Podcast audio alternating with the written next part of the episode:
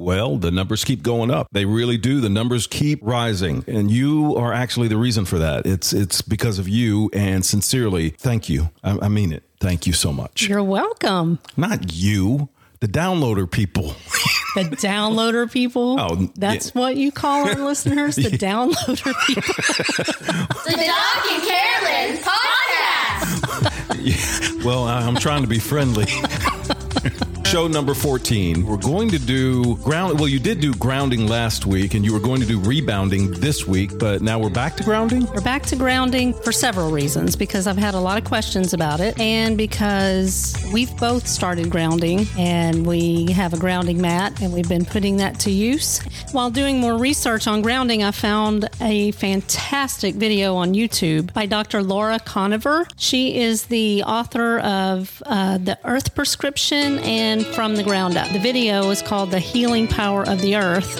Every single cell in your body is conductive so that it can touch that earth energy and transmit it instantly, like a light bulb turning on through your whole body. If I touch the earth and get that electrical pulse through just my fingertip, immediately my entire body's grounded from head to toe as if I flipped on a light switch. There is not one part of me that's not healing. If I touch, that's why you can be like, um, say you're at the beach and, and you're on a beach blanket that's plastic, so you're definitely not grounded, but you just have one toe in the sand. Or you're gardening and you got your plastic rubber boots on and you're all, but you just have your hands in the dirt. It's helping your brain, it's helping your digestion, it's helping your pain, it's helping your sleep later that night. There is no obstacle to grounding because your entire body is conductive. And you can't convince me that that's not some kind of divine design, that we live on an electrical earth who is spinning in space, whose entire business is to create the atmosphere, the ground, the water, and the food that keeps us alive. And then our entire body is designed to be conductive. Every cell in your body is conductive. Every fluid in your body is conductive from your brain to your heart to every single organ system. And when there's no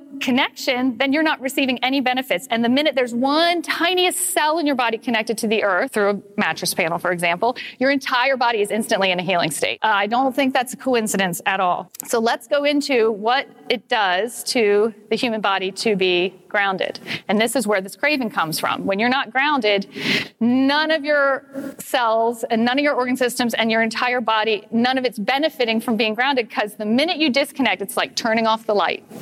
There is no replication for grounding. You can do the juicing, you can eat great things, you can take all these amazing supplements, and you can exercise, but you're still ungrounded. Let's just be clear. No matter what healing, healthy thing you are doing to support your health, and there are tons of things you can do that have been medically proven to support health, but you're still not grounded. So here's how your body's designed.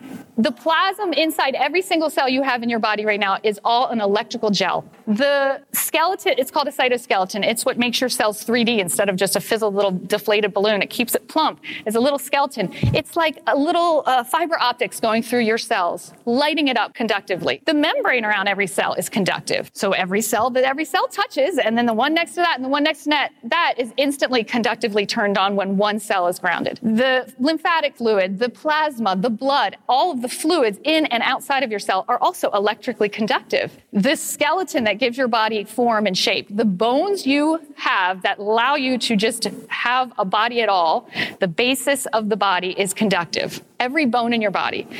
The muscles that drape on your bone that allow you to move, all conductive. So when one little muscle is conductive, uh, touches the earth grounded or touches the mattress grounded, your enti- entire musculoskeletal system is instantly grounded. And you know that because you know what happens if you sever a nerve, your muscle atrophies and you can't use it, right? It relies on electricity. It relies on conductivity. Your heartbeat, everybody knows that in EKG, right? You measure the electrical activity of your heart. But think about what that means. It means it's conductive. And without conductivity, if you sever the innervation to the heart, you're not alive anymore.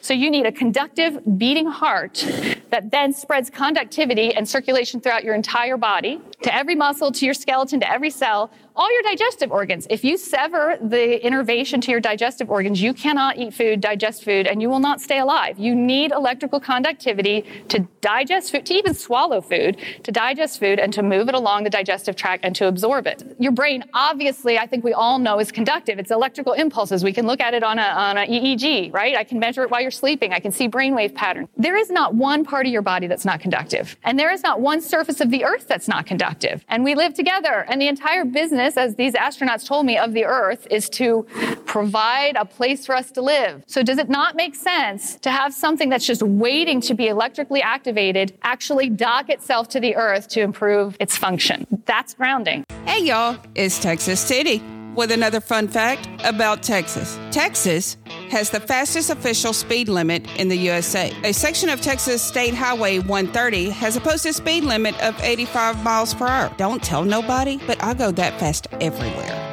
I'm Texas Tootie, proud mom of a Texas law enforcement officer. Back the blue.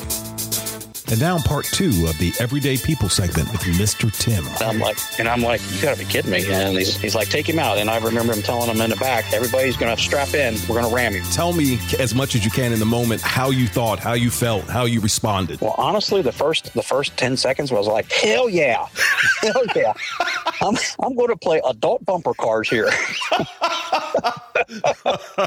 a thirty thousand pound piece of equipment that the city paid for, and I'm crashing it into something that's equally big. Okay, so you did have that moment. Good to know. Yeah. Then I realized we don't train on crashing cars. Yeah. You know, so I'm like, all right, how do I go about this? How do I go about this? What is the weakest spot? Of a small portion of time, I realized, gosh darn, I got to really try to reduce impact as much as possible. I got all my brothers in back here that they're going to be they're going to be affected by this impact. Well, that was one of my questions too. I mean, what do you suppose they were thinking? Because I'm sure there was a I'm sure there was a few of them in the back who were like, hey, "Can you let me off here? And when you get done crashing, let me know. I'll come up and help you." I was really really concerned with everybody in back because I've ridden in back hundreds of times. I know what's back there, and there ain't much to hold on to. And uh, so I thought, all right, I, I got to figure out a way. How do I take this out? What's a weak spot? And I thought, you know what? A front tire. I'll come up on the side of him and I'll hit it at an angle to where I can try to take out an axle. I can try to uh, take out a tire, something. And um, that was my plan. I was going to come up to him and at an angle with my front left, I was going to hit him on on the right on the right front and uh, it just never, take out never that, that it- front. at the end of the day, it never came to that. Correct.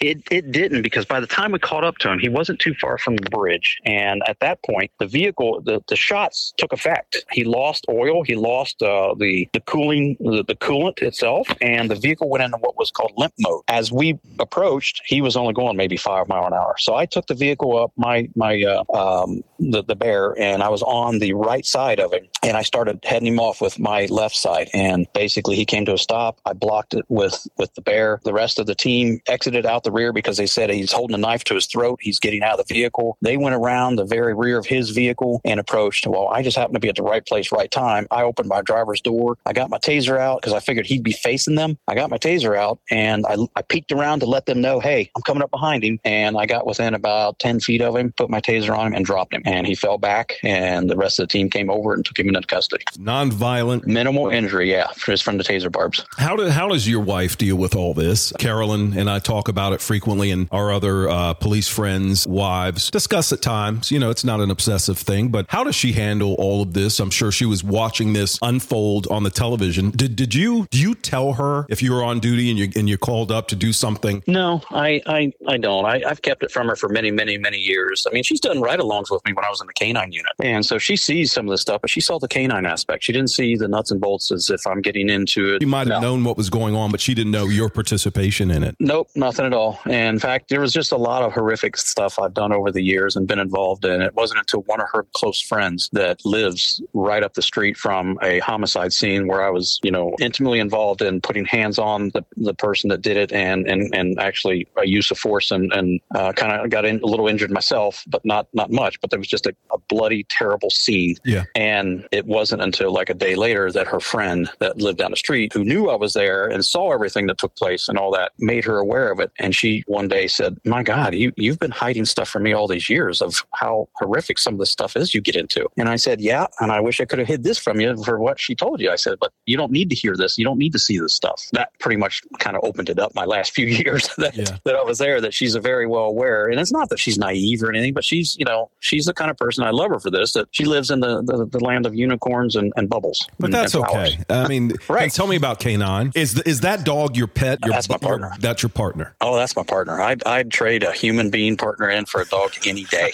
yeah. any day. I tell because unlike I was going to say, unlike a human being, where you tell them, "All right, you you watch my right side, and I'll watch my left." You you trust the human being watches your right side, but just like humans, they're fallible, and maybe they're like, "Oh, wait, did I hear something on your left?" And they look to your left when something the boogeyman pops out on the right, and they should have had the right the whole time. You tell a dog to do this, the dog does it. The dog will do it every time because that's all they know, and they know to listen to you. Well, I got to tell you, p- part of the reason I, I really wanted to get you on the uh, get you on the podcast is uh, Kendall, our daughter, uh, was doing a project at school and and asked me if I could get uh, a police canine to uh, visit with her, and uh, I put a post on Facebook. Actually, I recorded her putting a post where she said, "Hey, if anybody, you know, my dad's a police officer. If any canine guys would be willing to, and you brought your famous partner." Your beloved famous partner Jaeger to Yeah. uh, to the range, and we took Kendall out there, and what an Yep. experience! Have beautiful pictures of that. Tell me about when you began that work. Um,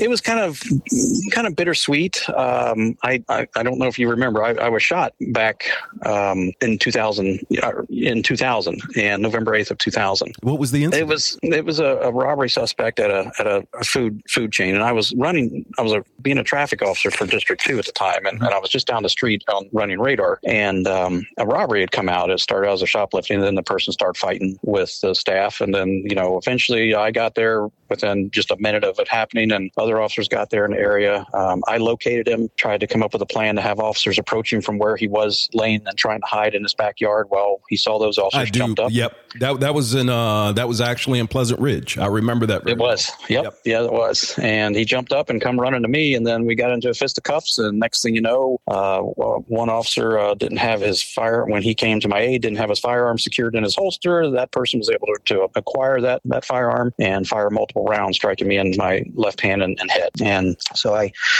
I had uh, you know a time to recover from that. Um, and from there, I, I was like, you know, I, I still like this. I, I wanted to get back. In fact, it's call me crazy. It was one of those times where we were, uh, as a SWAT team, we were trying to, we were preparing for the World Trade Organization, WTO, uh, was having their their uh, conference in Cincinnati, and supposedly all these, you know, anarchists and, and Yeah. people were coming in. So as a city as a whole, especially the SWAT team, we were training for months before this for for riot control and things like that. And I remember, I, just, I don't know, call me stupid, call me dedicated. I don't know. I remember I was just, I don't know, a week, week and a half, two weeks after my shooting, and I wanted to get back to my team. I wanted to get back to normalcy. I almost died, but sitting at home and just twiddling my thumbs and, and reflecting back on things, I, I, I didn't need that. I needed to get back to normalcy. I wanted to get back to the job and just just get back to it. So I also didn't want to miss the potential, you know, involvement with SWAT for possible riots or whatever. Remember, I'm very young into this, so I'm still I'm ready to go.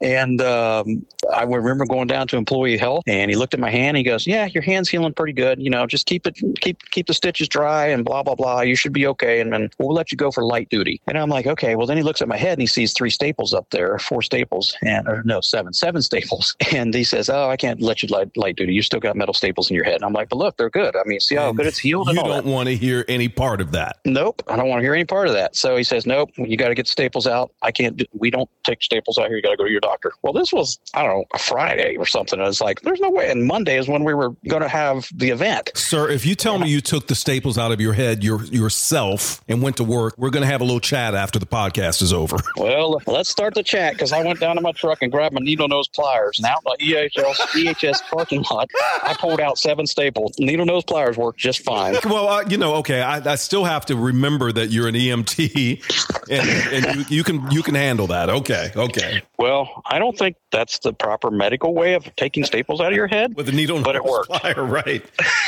well, it worked. It worked. So let's bring back into focus. I actually spoke to a brother officer that was on your shooting, and this is uh, the event. Somebody stole an officer's gun, took it in the in the process of trying to get him into custody. He shoots you in the hand. You take a round in the head. Yeah. In fact, I believe he's the one that eliminated the threat that day and saved your life and the life of who knows how many others. And he told me that after that shot went off, or maybe there was some grapple for the gun, that actually after that shot took effect that the perpetrator said, Ooh, that was a good one, and then began to succumb to his injury. You want, you want me to tell you exact words? Yes, I want to hear those words, but that is exactly what happened then. Yeah. Oh, that is what happened. I'll tell you his exact words because I was I was a foot away from his face when he said it, and those words kind of haunt me. When I was wrestling the gun, because he was laying on the gun and he was trying to get it out to where he could shoot me and again and shoot others. I was holding that gun and I flipped it away from him under under his body, and he was still grappling to try to get the gun, and I just started yelling, "Shoot him! Shoot him! Shoot him! Shoot him!" And he turned to me and he goes, "Yeah, shoot me! Shoot me!" And then the officer shot him one time, and he goes, "Oh, there you go! You got me good. It feels warm. Thank you."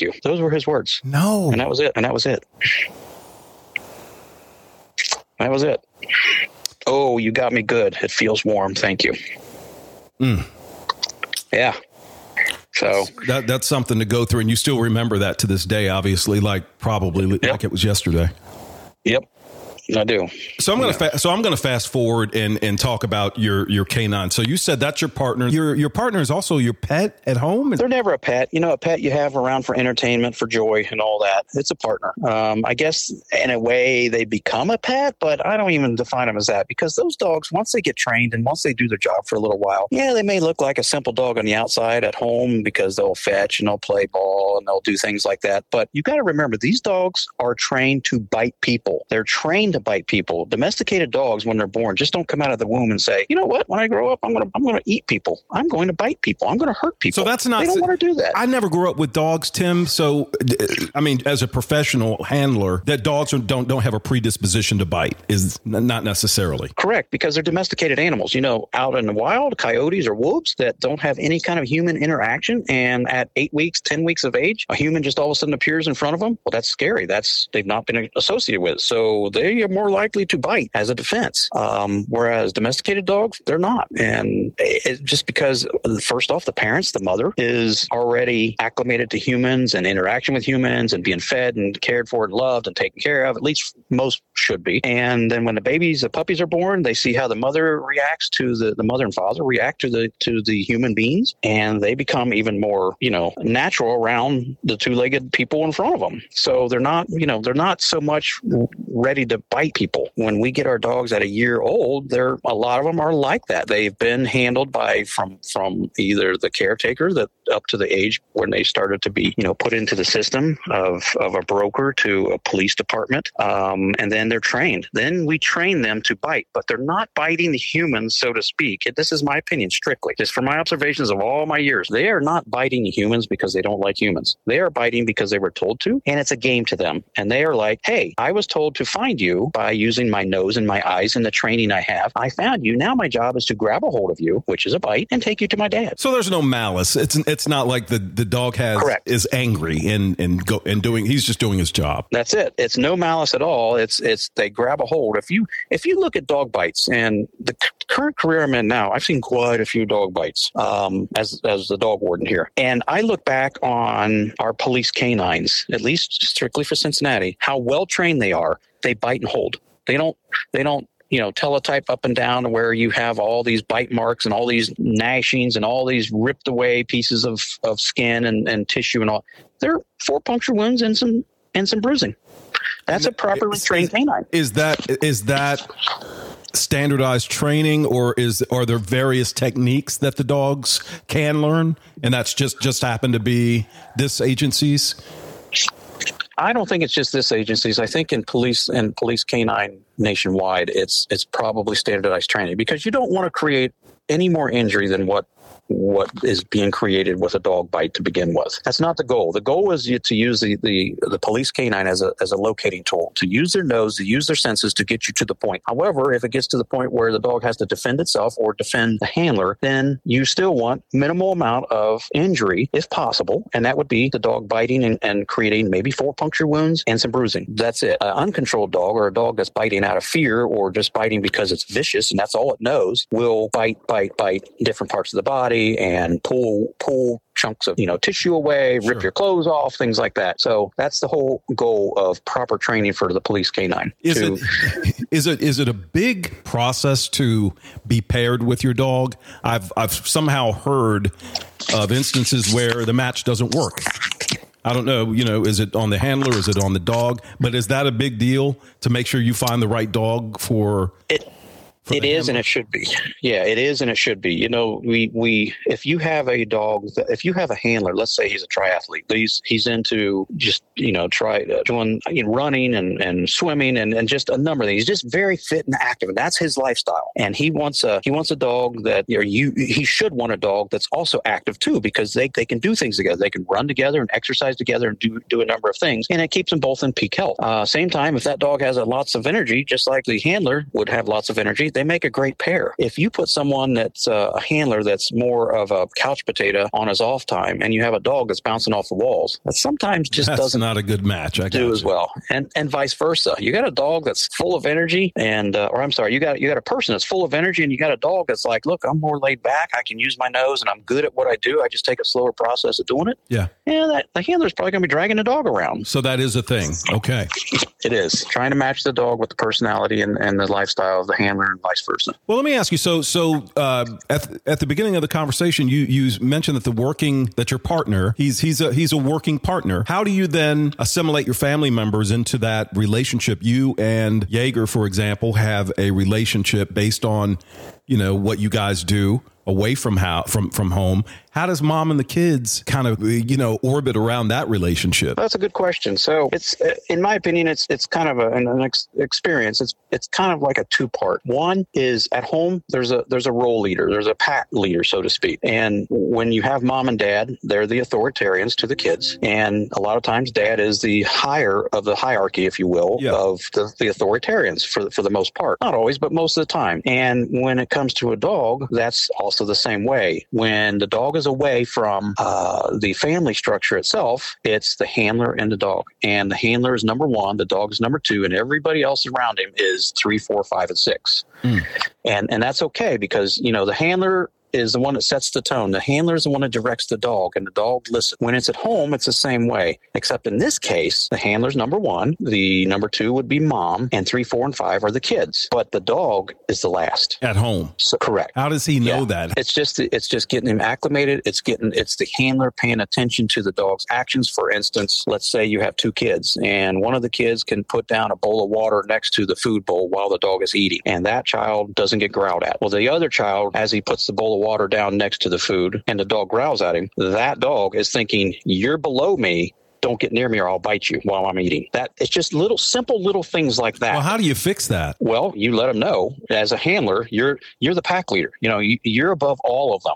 Mm-hmm. And when that dog even thinks on his own to to even try to growl at that other person, You're you, on you it. Gotta, you got to be there to correct it. What happens And when then- you What happens when you leave? Do you always crate the dog when you leave the house, or do you? Can he be free to roam with your family? That, that is a case by case basis, and that has to be decided by the, the handler and, and you know the actions of the dog and how you can how you can trust them. For instance, I never had a problem with either of my dogs being destructive, but also I was a very active handler. You know, a lot of times destructiveness comes from boredom. It comes from lack of exercise. It comes from the lack of stimulation on other things that where they're allowed to do compared to what they're not allowed to do. Um, so if there's an issue, there's nothing wrong with creating them. There's nothing wrong with that at all. Uh, it's where you start creating them for long term that starts becoming an issue because you should be able to allow your dog to have enough freedom that you can trust them. But when it comes to the kids, you know, if you leave the dog home with the kids and the wife, uh, that that's where you again you have to be able to know when you've met the proper amount of training to where the dog gets it. Gotcha. So if that's the case where you don't, uh, you just create it. You know, keep keep them separated. And that's also where you know the family unit comes in too, where they have to know the boundaries and limitations. Look, don't you know, don't put the bowl of water down next to the to the food when when dad's away. So you have to train You the family a little bit too. Correct. Tim will be back.